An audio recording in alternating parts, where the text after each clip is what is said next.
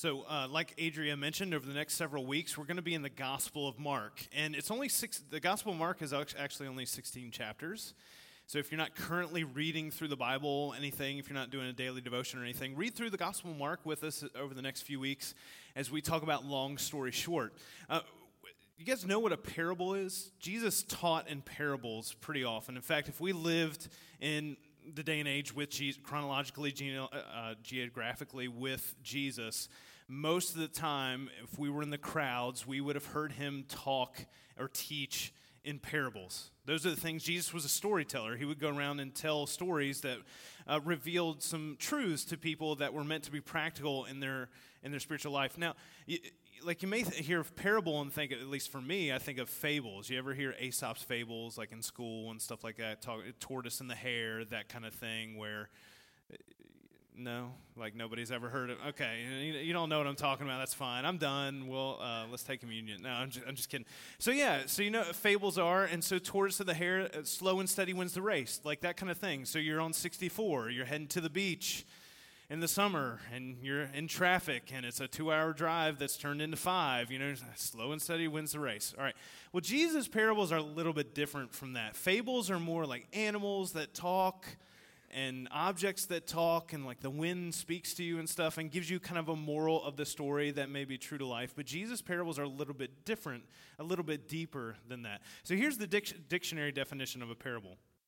A parable is usually a short, fictitious story that illustrates a moral attitude or a religious principle, which is generally true. Like, you don't expect me to say, well, a dictionary definition is wrong, but it's a little bit more deeper than that when Jesus is sharing his parable. So when Jesus is talking about a parable and he says something, the reason they become so memorable for us and important for us to know in God's word and live out for us is the parables of Jesus are analogies for spiritual truths about the kingdom of God. They're meant to deeply impact and compare and contrast our life and how life can tend to be versus how it should be and can be when it comes to us following God. So parables are about people. They're not about real people and real situations, but they're about real people and real situations that are true to life. And so it's not about an object or an animal or something. There's things that people actually go through. There are experiences that we actually have, and there are truths within that that teach us things about God's word and how we're supposed to be putting that into practice in our life.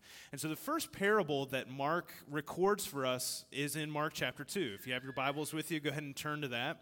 Jesus and his disciples are at a party with some friends. It's actually being hosted by one of his disciples. And so he's there, he's hanging out, they've got steaks on the grill, they've got wings on the table. You didn't know that? That's how they, steaks and wings, like that's what you do for a party. And so they've got that, they're hanging out, they're eating together. And here's the thing when it comes to Jesus hanging out with crowds of people, especially when he gets invited over for food, there's a bunch of people coming over. There are two categories of people that Jesus is always with. One category are the sinners. Sometimes they're called the tax collectors and the sinners, because tax collectors are like, that's the worst that you can possibly be when it comes to sinning. So yeah, still true to life. Like I said, you know, it's still like that today. I'm just kidding. If you work for the IRS, no perfect people allowed. We love you. We're glad that you're here. All right, so I'm a little off track here, but that's okay. So sinners is one category. The other category, religious people. Religious leaders of the day, Pharisees, they're often called. And when they get together, there's always a great opportunity for a confrontation or a conflict to happen. And this party is no different. So Jesus is there, he's eating with his disciples. And in Mark chapter 2, verses 18 through 22, actually, I'm just going to read verse 18 first. Here's what Mark writes for us. Now, John's disciples, he's talking about John the Baptist here. If you remember, John the Baptist is Jesus' cousin who talked to people about Jesus coming before. He had followers of his own. John's disciples and the Pharisees were fasting. So some people, Pharisees and people who followed after John, came and asked Jesus, how is it that John's disciples and the disciples of the Pharisees are fasting, but yours are not?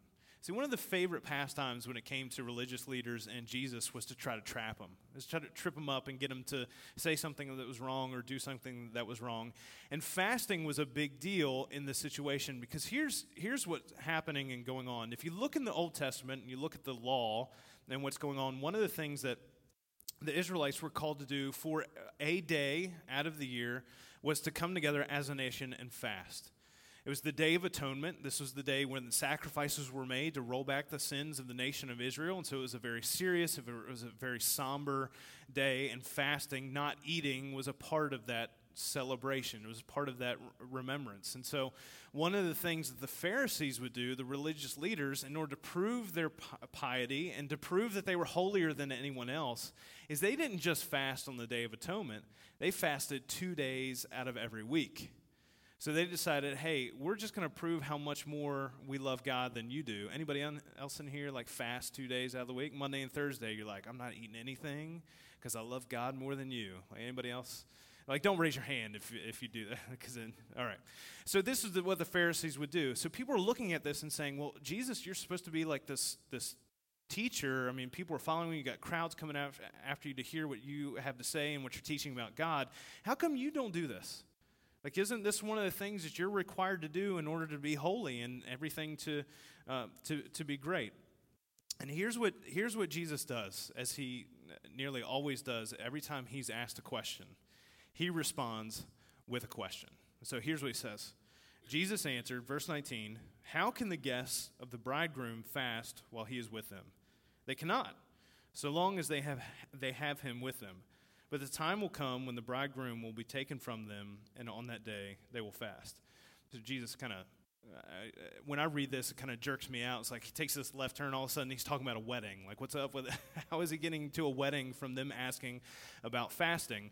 And if you can picture, you know, Jesus is giving them a lesson in absurdity here. He's trying to point out how terrible of a question that they're asking. And so if you picture with me, you ever gone to a wedding, like dressed in all black, and not because you're in a tux, but because you're in mourning? Like, have you gone to the reception and been like, man, this is terrible.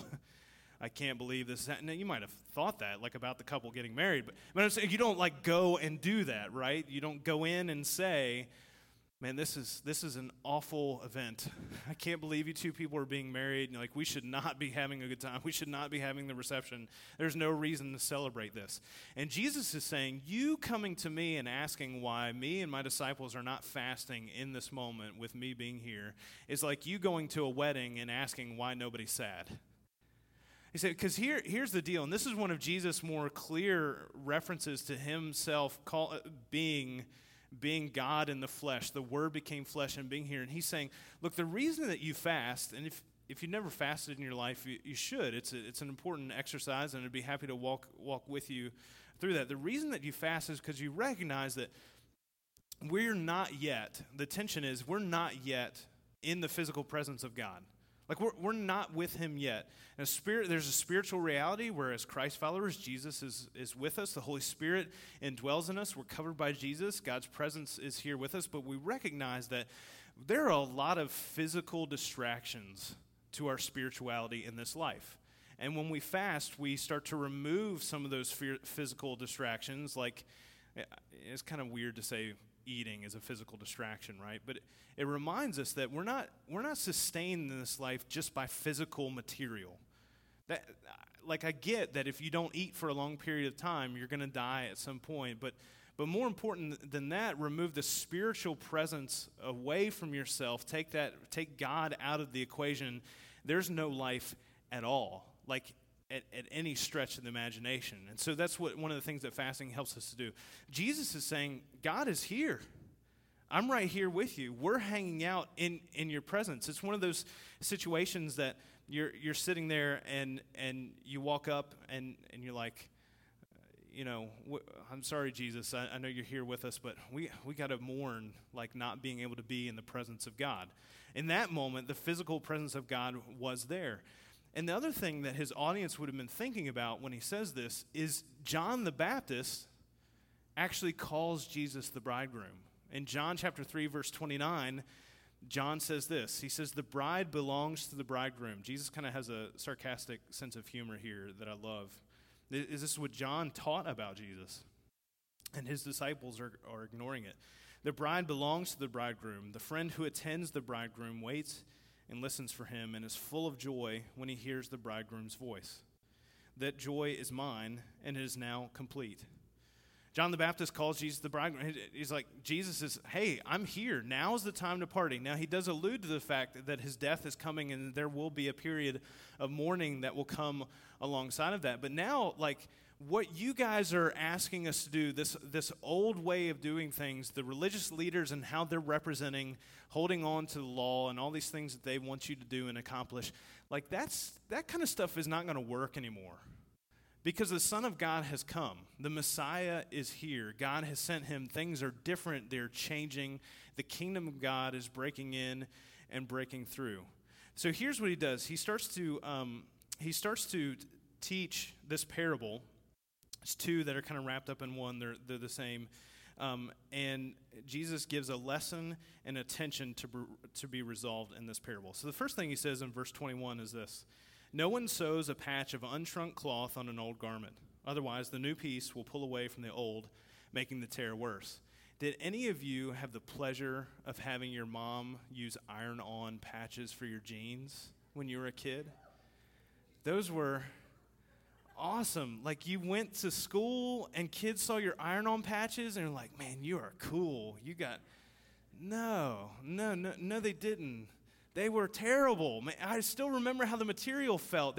They did not feel like jeans at all. They were rough and they were scratchy, and there was no hiding them. You know, they had colors, right, that would match the color of your jeans. No, they didn't. They lied. They lied about it, and they were terrible, and they didn't work for very long either. Like, you kept doing that, and your jeans just looked terrible. That's what he's talking about. He's like, picture this, taking clothes. Not that any of us have like taken brand new clothes and thrown them in the wash and shrunk them right away and never been able to wear them, right? None of us have ever. I've never done that before.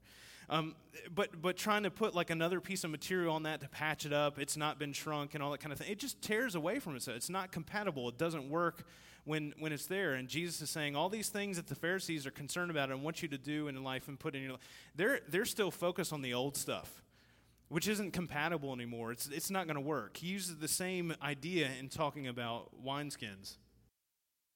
He says in verse 22, and no one pours new wine into old wineskins.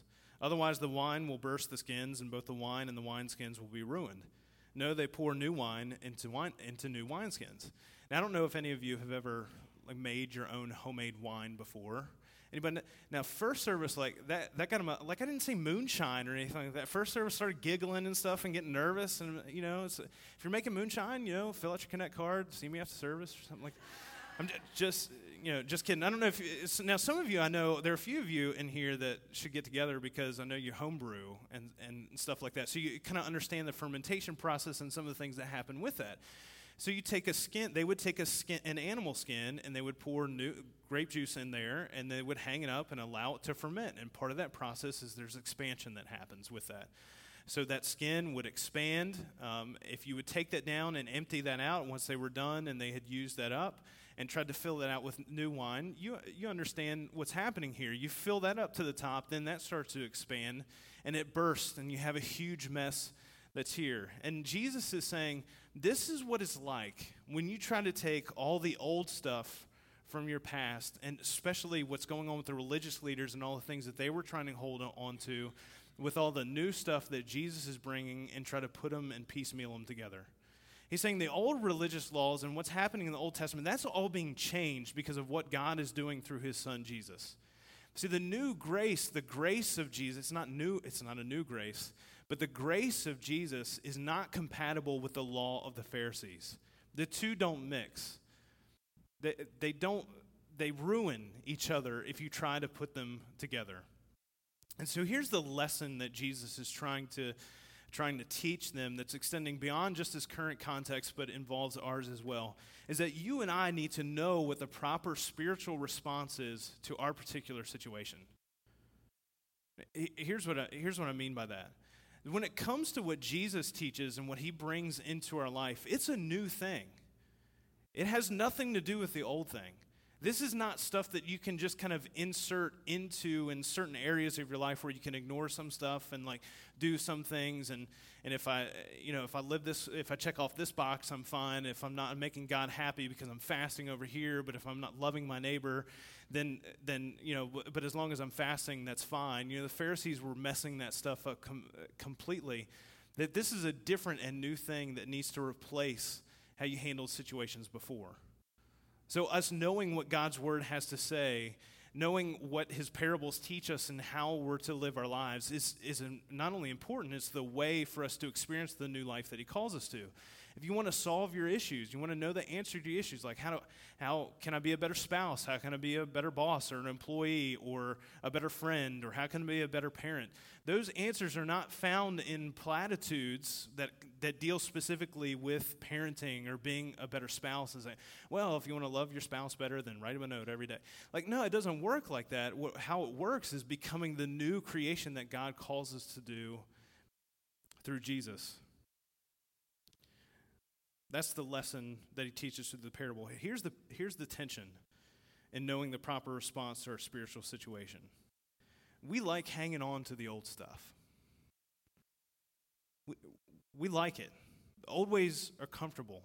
The old ways are best sometimes. In fact, Luke in chapter 5, verse 39 of his gospel records the same parable, but he tacks on something else that Jesus said that Mark doesn't worry about. And he says this: no one after drinking old wine wants the new, for they say the old is better.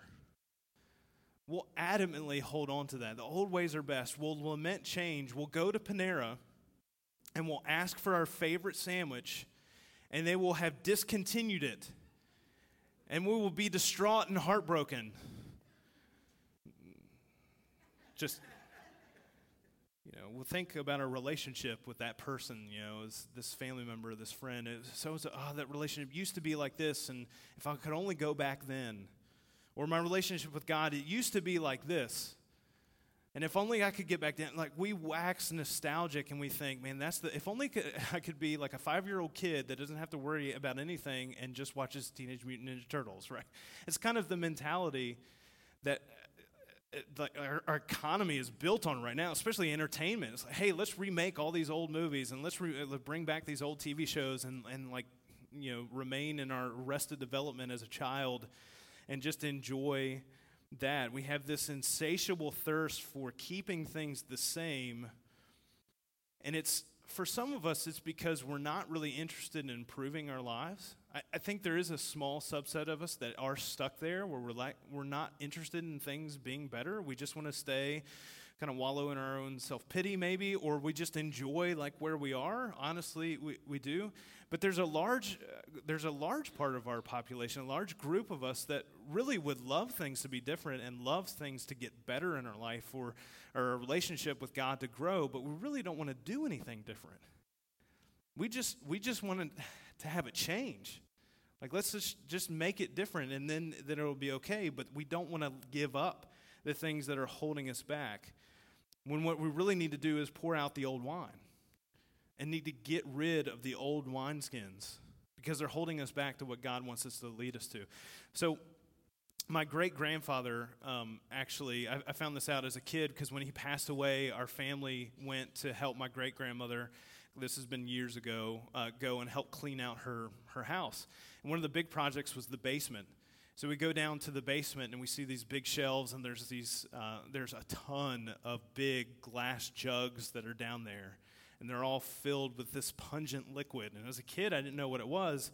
My dad said, well, we're going to go out and pour all this stuff out. I was like, what is it? Well, it's wine. He apparently made his own wine. So he had recipes for grape wine and dandelion wine. So I guess if you have like 6 quarts of dandelions, there's a recipe. I don't think I'm going to try that. But he did that. That's one of the things. And tell that story, and sometimes people are like, well, so did you like raise a glass to celebrate your old great-grandfather? I was like, no way, man. We didn't know what was in that stuff. We started pouring stuff. I'll never forget the smell. We started pouring that stuff out, and it was like chunky, and it was weird. Like it was just, it was gross. It was gross stuff. Like I won't forget that picture.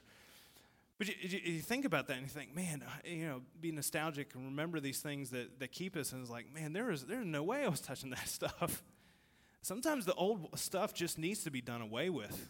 It needs to be tossed out. And sometimes there can maybe be, for my family, there were not great memories associated with that, with my great-grandfather. But, you know, sometimes maybe it's something that helps us to have a good memory or wax nostalgic, and that's fine for a moment, but it's not where we're called to live, is in the past or in the old. And sometimes when we're calling things old and new, it's not necessarily just because, you know, we're making a disparaging comment about the old things, although sometimes we need to. It's often just a willingness to recognize that things that need to change, that they need to be different, that we need to be willing to put those things off and pursue the new that Jesus brings. Religious people, just like anyone else, don't like hearing that. We, that change needs to happen, or that the old ways are not the best all of the time. Some of the principles maybe are things that need to live on, but Jesus calls us into something new. God has done something new in Jesus. In the gospel, wiping out the need for purity laws and nationwide fasting for the Day of Atonement and all these things that the Pharisees were still trying to hold on to were wiped away through Jesus. The tension, Mark Moore writes about the tension in his life of Christ that we find ourselves in is often with this idea of Jesus' grace and the law that we feel more comfortable with keeping. People still tend to feel, Mark writes this, people still tend to feel more comfortable with law than with grace. Even though law damns us, it at least tells us in black and white what is expected. Jesus simply calls us to follow him with no assurance of where we might end up in this life. He's not talking about eternity here, but he's talking about in this life. The code of the law may be dark, but its paths are certain. The gospel, although liberating, frightens us with its infinite expectations. So often what we really want to have happen is all right, the kingdom is coming, it's breaking in, and it's breaking forth, and it's here. Like, we're done. We're saved with Jesus. We've checked the checkbox off. It's like, let's go straight into heaven now. Like, let's be done. I would prefer that, just to be honest. And that has nothing to do with, like, I love my family dearly. I love you guys. I love my friends. I have some great experiences in this life. But many of you that have lived long enough will agree with me. It's like, man, let's just be with God now. I'm good with that. Like, that would be cool. But that's not how it works. The kingdom is coming and it's breaking in, but it's not here yet. So what do we do in the meantime? In the meantime, we're called to the new wine. God preparing us, being in the fermentation process, being stretched and expanded in the daily continued improvement of our relationship with him and in our following of him. That it's not a checklist and a thing that we're like, well, if I put on the right clothes and I have the right fasting days and if I have the right, religious observances, then that's gonna make me good. If I make sure I'm in church every single Sunday, all those kinds of things. I mean, let's face it. If being in church every single Sunday was a requirement, like a lot of us would be in trouble. That would be one of those. You're not gonna laugh at that? Come on, guys. We gotta laugh at ourselves. But there is something that changes in our hearts and our desire to be with and close to God because of what he's done for us through Jesus. There's this change that happens in us when we recognize that what this really is about is not checking off boxes, but changing and caring for and rearranging our lives for each other and experiencing a daily walk of faith with God. It's the sustained fermentation process of the new wine that Jesus calls us to, the not yet, that causes tension for us sometimes in living out our spiritual response in our life situations. As one philosopher observed, I saw this wino. He was eating grapes. I was like, dude, you have to wait. Man, we'd much rather start popping the grapes in now, like be done. We don't want to wait for that process to happen. It's easy, for me at least, to be impatient. Like sometimes it takes me a while to process things mentally and stuff, but once I get get through that, like, I'm ready to go. Let's make the change happen. I want my life to be different now. It's like, oh, I recognize I need to follow Jesus. Well, everything should be perfect now. Like, I don't want to have to put in the time and effort and work into it of how things I think should be now that I'm following Jesus. I don't want to wait on those things. I want it to happen now, immediate in my life. I recognize, oh, I shouldn't have done that thing. Well, I don't want to face the consequences now. Now my heart is in the right place and all that's lined up. I don't want to have to deal with all the things that come along with the consequences that that I've caused to happen in my life. But life doesn't work like that. And here's one of the passages in that moment in my life that I was struggling with that and saying, man, why can't things be different? I feel like I put in the time and the effort into things changing in my life, to pursuing the newness of Jesus and being a new creation with him. And here's the passage that they shared with me. Psalm chapter 119, verses 81 through 83. My soul faints with longing for your salvation, but I have put my hope in your word. My eyes fail looking for your promise. I say, when will you comfort me? Though I am like a wineskin in the smoke, I do not forget your decrees. New wineskins were often hung in the rafters of the homes, so cooking fires and stuff. So you see the imagery, the smoke is wafting up in there, and you think, man, I'm hanging there in this new wine. I feel forgotten about. It's like, man, isn't it time for me to pull down this thing to be different in my life, or things to be changed here? And our concept of time is very different from God's concept of time. We're thinking, man, it should be done by now. Like, this should be ready. And it's like, no. Like, be okay with being made new in Jesus over the course and time of your life. This is a daily dying to ourselves that we're called to. This is a daily throwing off the sin that entangles us thing that we're called to. This is a daily becoming new, continual improvement over time that Jesus calls us into. That once we become Christ followers and we're saved, yeah, we're in that state of grace that Jesus calls us into, and that, like, we're good from that standpoint, but we're still becoming. We're not yet who God has fully created us to be, because we're not yet with him in his physical presence. And so in the midst of that, as you're hanging in the rafters, maybe you feel like you're hanging in the rafters and smoke is surrounding you, recognize that we're still called to allow Jesus to make the changes that he wants to in our life. And sometimes I think we approach Christianity as something like we need to add this to our lives to improve it. And the reality is Christianity is not going to improve your life if you just add it. It's going to wreck things. It's going to mess some things up. Christianity is not meant to be added to improve it. It's meant for us to exchange our lives for Jesus' life for us. We're meant to toss out the old with the new. So maybe this week it's not a matter of thinking through, all right, what's the new thing from God today that I need to add into my life? That is part of continual improvement, but it might be for this week, what's the thing I need to get rid of? What's the old thing that's about to bust that's holding me back from where God is leading me to in my life? Following Jesus is not reconcilable with your old life. If you want to make things new and you want to allow Jesus to make things new the way that he wants to in your life, then it's got to be on us to repent of the things that are keeping us from growing, to toss off the things that are hindering us. One of the reasons that we say for our three rules as a church, no perfect people allowed, no one stands alone, everyone's story matters, is like the no perfect people thing. It's not for us to stay in that area of being imperfect, like constantly. But it's recognizing that we all start somewhere, and that's the foundation that Jesus is going to use to change our lives if we allow him to do that, if we're willing to give up ours.